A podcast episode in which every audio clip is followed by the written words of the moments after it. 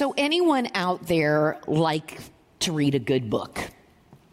Anyone, a few of you? I, I, feel like that's something that's kind of being lost on this next generation. They don't really like to dig into books. And I, although my family is probably laughing because they're probably like, well, we haven't seen her crack open a book in like a year. um, but when I get into a book, I love it. I love to read a good book and get lost in the story and get lost in the characters and imagine what they look like and what they're feeling and what the, the, the scene looks like and all of that. Maybe it's the performer in me, but I just love it. And when they turn my good books into movies and they wreck everything that I thought, or I see the movie before I read the book, and then all I can think about is Matt Damon is that character, and it just wrecks it all for me. But I love a good book. And the Gospel of John is a really good book. And I love to dig in. I've loved hearing uh, the other pastors preach these last few weeks and dig into the story of John, the Gospel of John, and of Jesus and what the people, his disciples, and everybody surrounding him were thinking and feeling in these moments. And I have to remind myself and remind you that they're present with Jesus in these moments. They don't know what's to come. They don't know the end of the story like we do. They're present at the beginning of these miracles. They're present as he says these words that, that give life and change lives. It's all new and fresh to them. And I like to put myself in that story and try to imagine what they are feeling in those moments. And the Gospel of John is not quite as narrative as the other Gospels. It may be a bit simpler, but it's incredibly profound.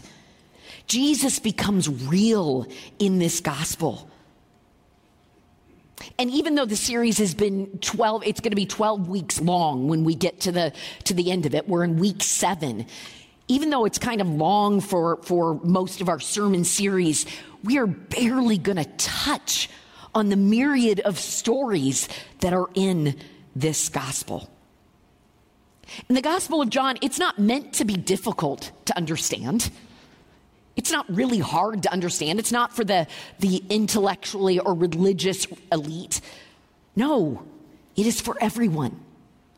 It was written in a way that this message could be understood by everyone. Now, following it and obeying it is not easy, but understanding it is not so hard. He's not trying to disguise anything here. And the story we're going to look at today is in John chapter 12, starting in verse 20.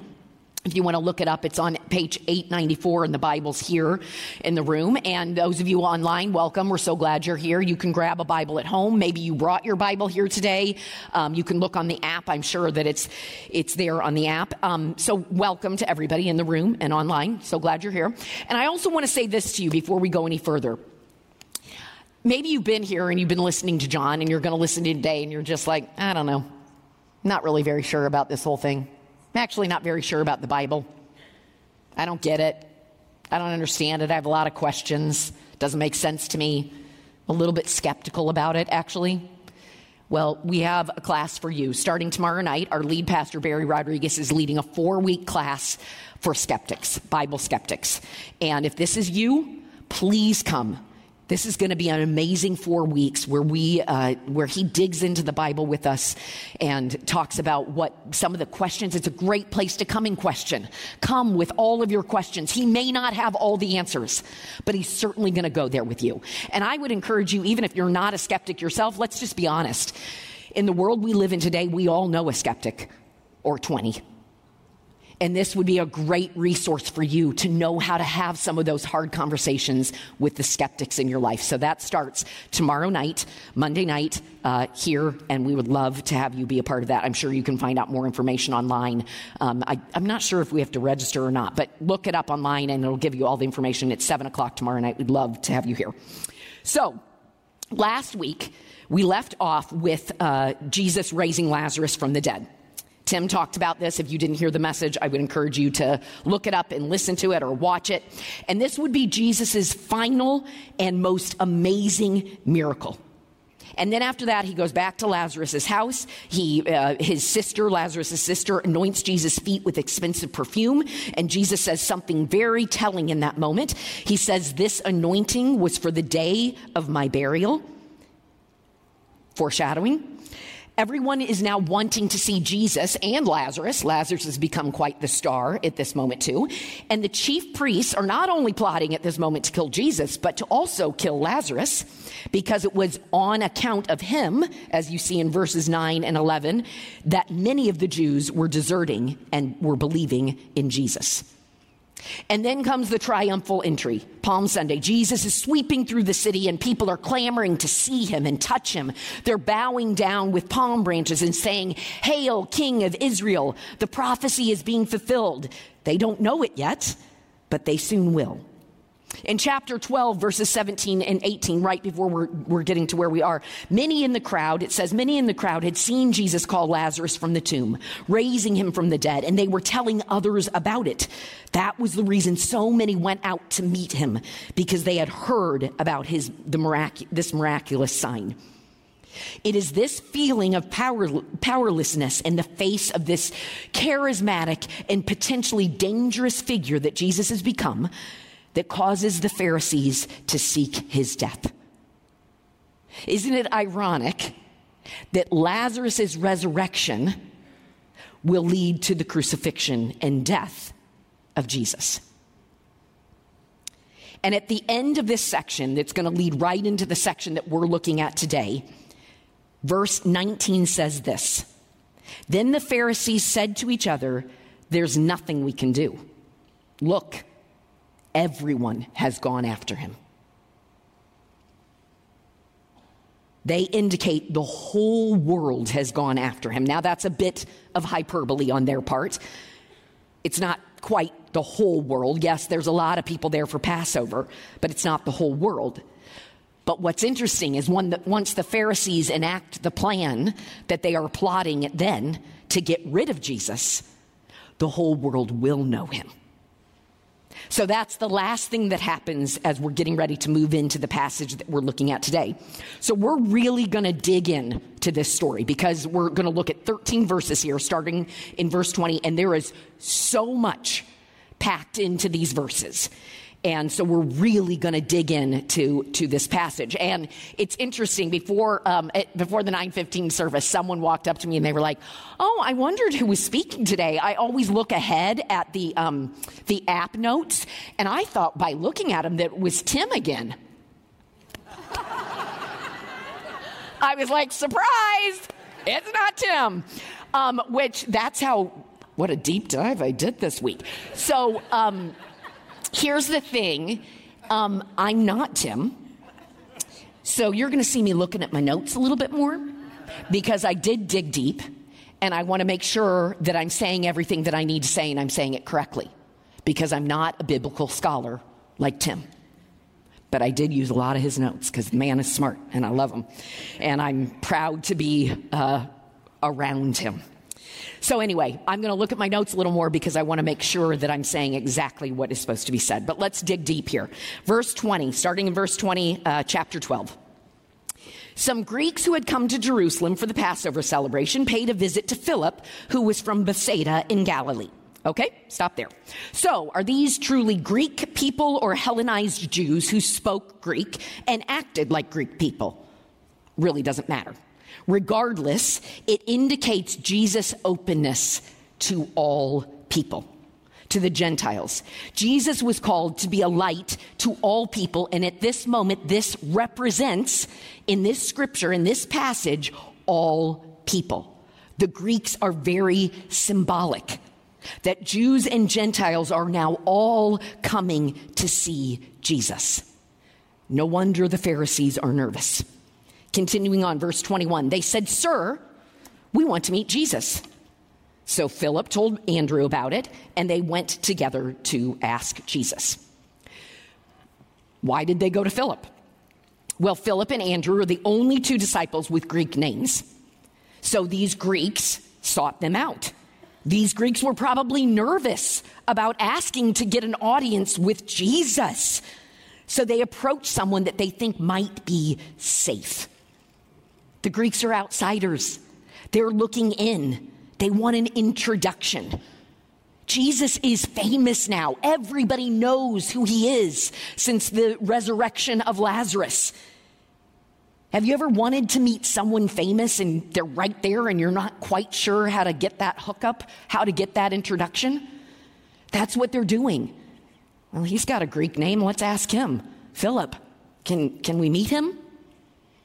I, back when, when uh, discovering Broadway, this, this group uh, that, that um, incubates shows that are going to go to Broadway someday. They did rehearsals here back in the fall. And Adam Pascal, who was an original cast member of the musical Rent, which I saw the original cast back in 1990 something, was here. He was one of the actors. And I am telling you, I was grabbing everybody's sleeve trying to get an, uh, an intro to Adam Pascal. I mean, I just wanted, so I, I imagine that's what these Greeks were like. Hey, um, can you hook me up with an intro to, uh, to the big guy over there? And so they're very polite about their request. Sir, we want to meet Jesus. Well, apparently, Philip must feel like he needs someone to go along with him. Maybe he's nervous about it. So he goes and gets Andrew and they both go to make this request of Jesus, which parents, isn't that just the way it happens? Your kids need to make a request of you, so they bring a friend or a sibling along with them so that you'll say yes or they won't get in as much trouble for asking. How many times did my kids come to me and ask if a friend could spend the night while the friend was standing right next to them? Then what are you supposed to say?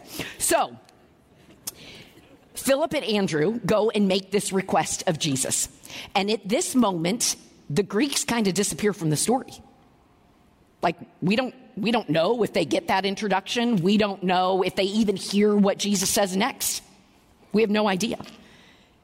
So as Jesus responds in these next verses, um, we don't know if the Greeks are there, but their presence in those first verses were very important and they set up some very important things.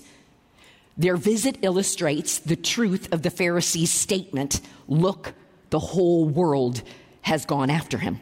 They represent the whole world. Their visit prompts Jesus to acknowledge, acknowledge that his hour has come. And you will hear him say that in a few verses. He acknowledges the hour is here. And their visit prompts Jesus to announce that when he is lifted up, he will draw all people, all people to himself. What Jesus goes on to say in the following verses is pretty much a summary of everything he has said and done up until this point. Looking at verse 23, Jesus replied, Now the time has come for the Son of Man to enter into his glory. There are three earlier references into this, uh, in this gospel about Jesus' hour.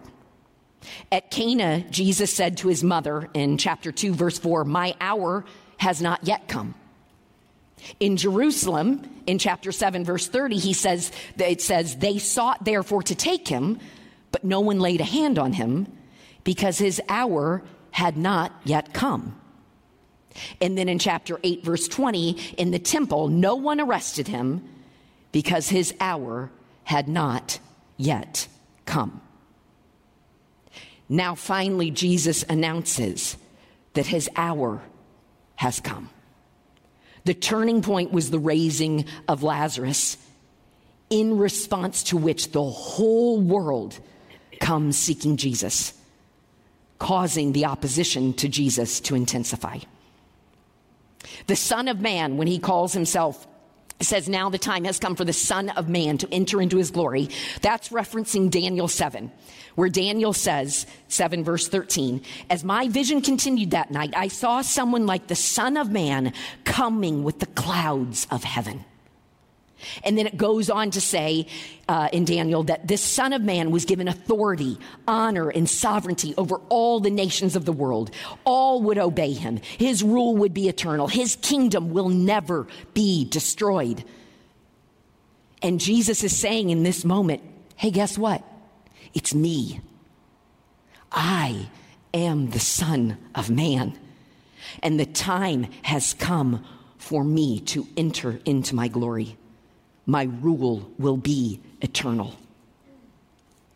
The Greeks may want to have seen him now, to have been introduced in that moment, and we don't know if they were or not. But Jesus' response isn't, he doesn't say to Philip and Andrew, hey, bring them on over. No, what he says is, they may not see me now, but they will see me, just as all will see me. And not only will they see me, they will be drawn to me, the Son of Man. He says, The Son of Man will enter into his glory. And to be glorified meant given the radiance of the presence of God. The time had come for his full identity to be revealed, his full essence. But first, there would be humiliation and anguish to get to that glorification. Those that just a few verses ago were crying Hosanna as he entered in the triumphal entry will be screaming, Crucify him in just a few verses. We know that now, but in this moment, no one with him has any idea of what he's talking about, what is to come. This leads right into verse 24, where he says, I tell you the truth, unless a kernel of wheat is planted in the soil and dies, it remains alone. But its death will produce many new kernels, a plentiful harvest of new lives. This seems to contradict itself. The death equals life, but it made sense to the crowd then. Many of them were farmers. Many of them understood that a kernel of wheat must die in the soil to produce more kernels, to produce more life. And Jesus is just about to show this to them. The eternal life for many will come through the sacrifice of the one. And he is saying to them and to us now, we must let go of our selfish existence our self centered lives to produce the fruit that is available to us through surrender to Jesus and the working of the Holy Spirit. We have to die to self to produce fruit. Jesus' followers throughout history and here today must be planted. Jesus continues with this idea and actually intensifies it in verse 25. Those who love their life in this world will lose it. Those who care nothing for their life in this world will keep it for eternity. The upside down world of Jesus, he's turning it upside down again. Those who love their life outside of Jesus in this world will lose it. The Greek word for lose is apollomai, which means destroy. When you create a life that you think you love outside of Jesus, you destroy yourself. That's what it means. You destroy yourself. But when you hate your life without Jesus, you gain life forever.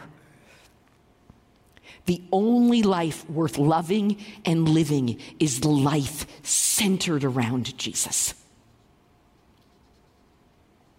And very soon, Jesus will set his earthly life completely aside to gain eternal life for everyone.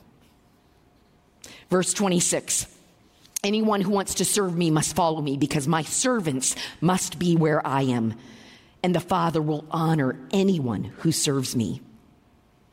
So the word for servant is diakonos, waiter, one who serves another's needs, follows and cares for others.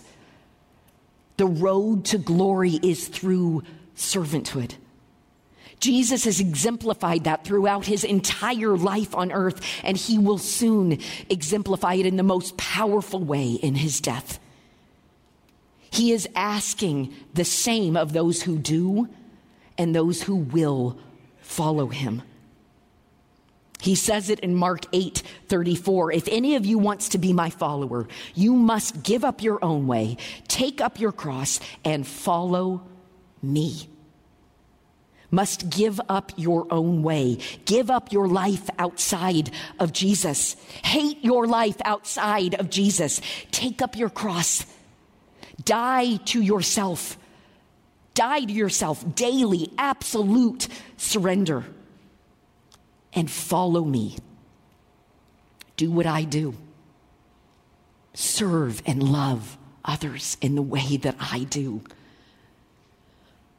Like I said, Mark may not be hard to understand, or uh, John may not be hard to understand, but very hard to implement, very hard to follow and obey. The Father will glorify Jesus and those who serve him. God will honor the servant rather than the ruler. Verse 27 now my soul is deeply troubled. Should I pray, Father, save me from this hour? But this is the very reason I came. Father, bring glory to your name. Jesus, again, is the only one here that knows what is to come. And he's troubled by it. It says, Now my soul is deeply troubled. The word became flesh, human flesh that feels all of the emotions that humans feel of course, he knows what's coming a terrible, humiliating, excruciating death.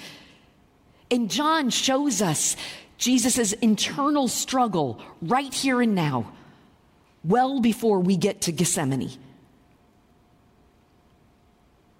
Should he pray, Father, save me from this hour?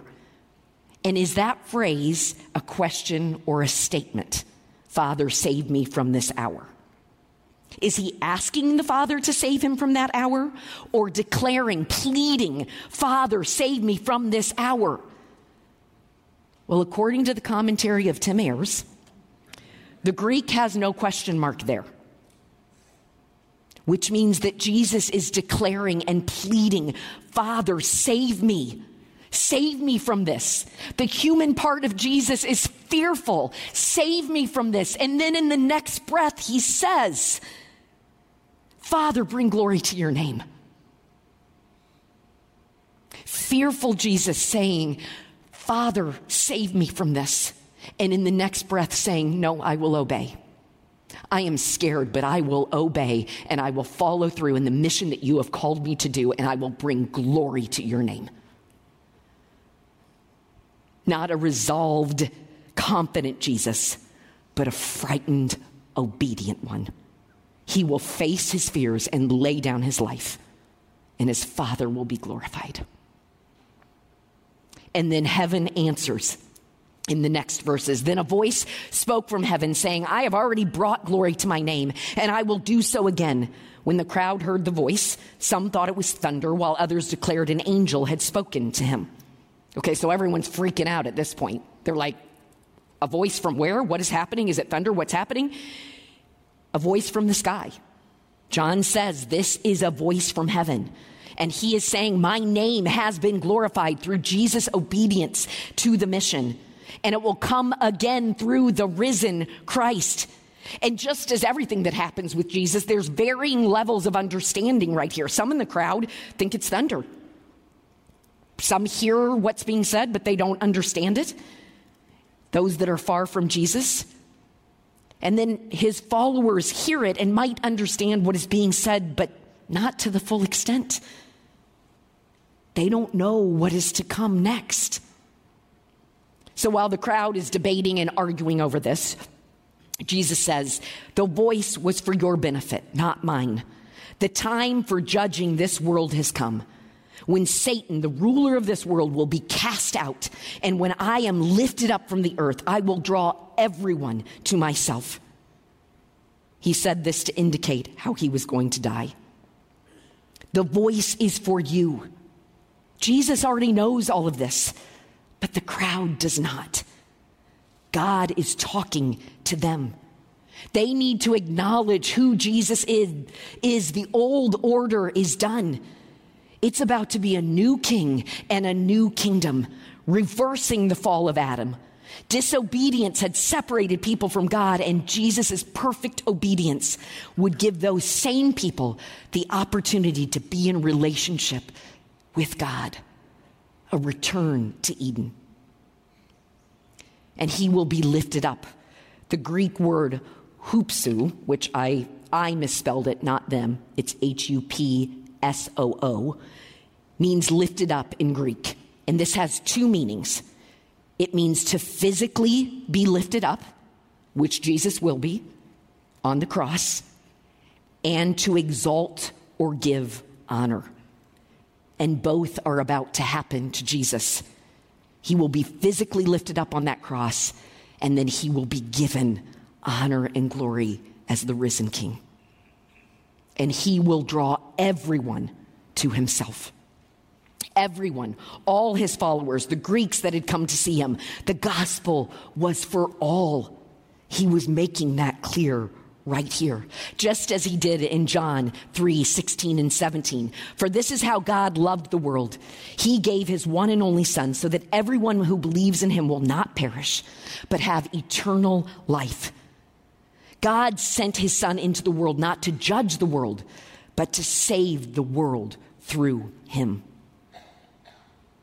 That's how God, the true God, the God of astonishing, generous love would be glorified. Not through battle or swords or attack. That doesn't glorify the Creator God, although that's what they wanted and they expected, and maybe sometimes what we want.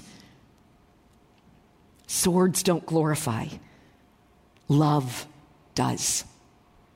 Self sacrificing love. And that's the passage. There's so much packed in there. All of what Jesus has been about in his ministry is in this passage. And I think there are three overall big takeaways here that we need to take away from this points that Jesus is trying to make about what it means to follow him. And the first one is I must die to myself. I tell you the truth, unless a kernel of wheat is planted in the soil and dies, it remains alone. But its death will produce many new kernels, a plentiful harvest of new lives. Dying to myself. And we do this to give him all the glory. The second part of 27, but this is the very reason I came. Father, bring glory to your name and to gain eternal life. 25, those who love their life in this world will lose it. Those who care nothing for their life in this world will keep it for eternity. And all of this works together. I desire to give all the, all the glory to God in my life, through my life. And the only way to do that is to die to myself, die to my ways, die to my selfishness, my self promotion, my self preservation, to be his servant, to do his works, to love his people. Put myself aside. Self sacrificing love. And then when I die to myself, when I, when I hate and despise my life without Jesus in it, then I give all glory and honor and praise and adoration to Him. My life becomes a humble offering, a beautiful aroma, a glimmering light that draws everyone to Him. It's beautiful and oh so hard. It's always so easy to think that what I want my desires, my happiness will bring me life.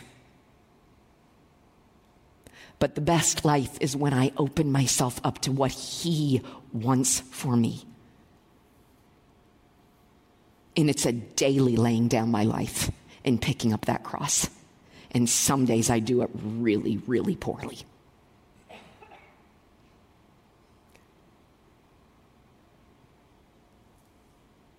But when I do it, my life is fuller and richer than anything I ever could have imagined. And that's what He has available to all of us. Die to yourself and center your life on Him. Do you believe this? Do you believe dying to yourself will lead to the best possible life here and now and to eternal life after? Paul says in Philippians 1:21, "For to me living means living for Christ, and dying is even better." True living is dying to self just like Jesus. And dying to ourselves means an eternal Eden. Do you believe that? And if you do, will you die to yourself?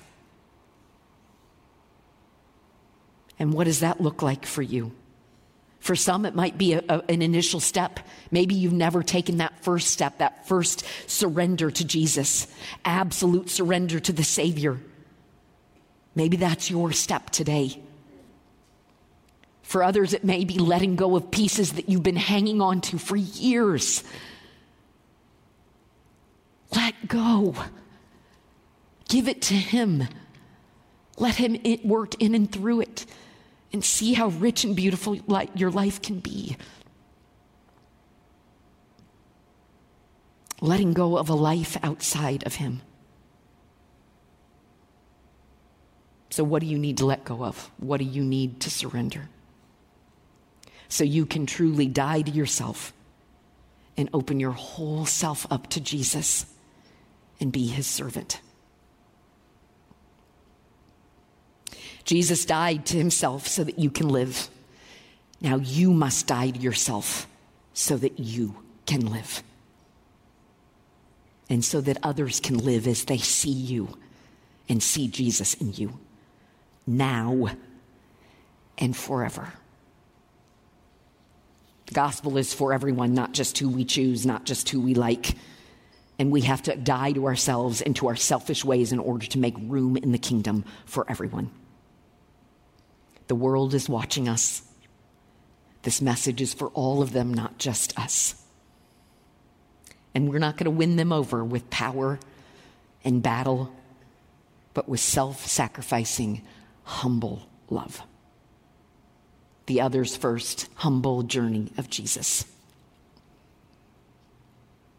Jesus sacrificed himself for the message of the gospel.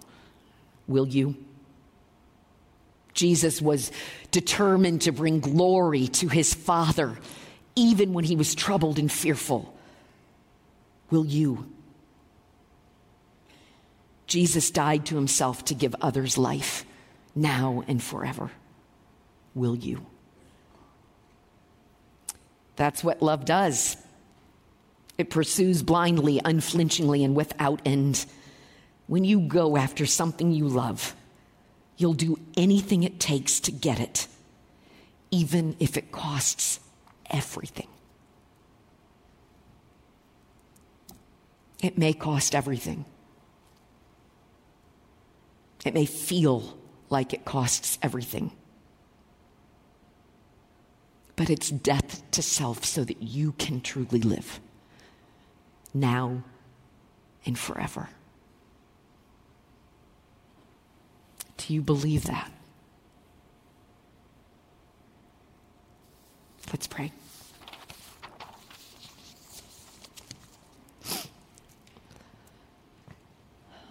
Lord, my prayer is as we sit here in these next moments and then as we leave this place in a few moments, that we would continue to grapple with this passage, with the words that you had to say to the people standing there that day in that moment, and those words and what they mean to us now.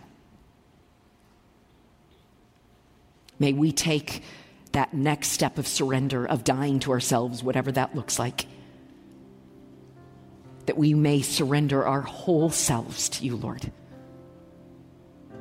so that we may have life, that we may give life now and forever.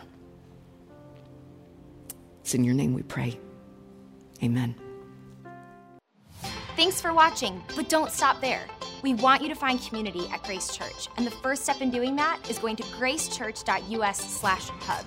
There you'll find other sermons, details about upcoming events, and other important announcements. And make sure you subscribe to our channel so you don't miss out when we post something new. Thanks again for watching. We'll see you next time.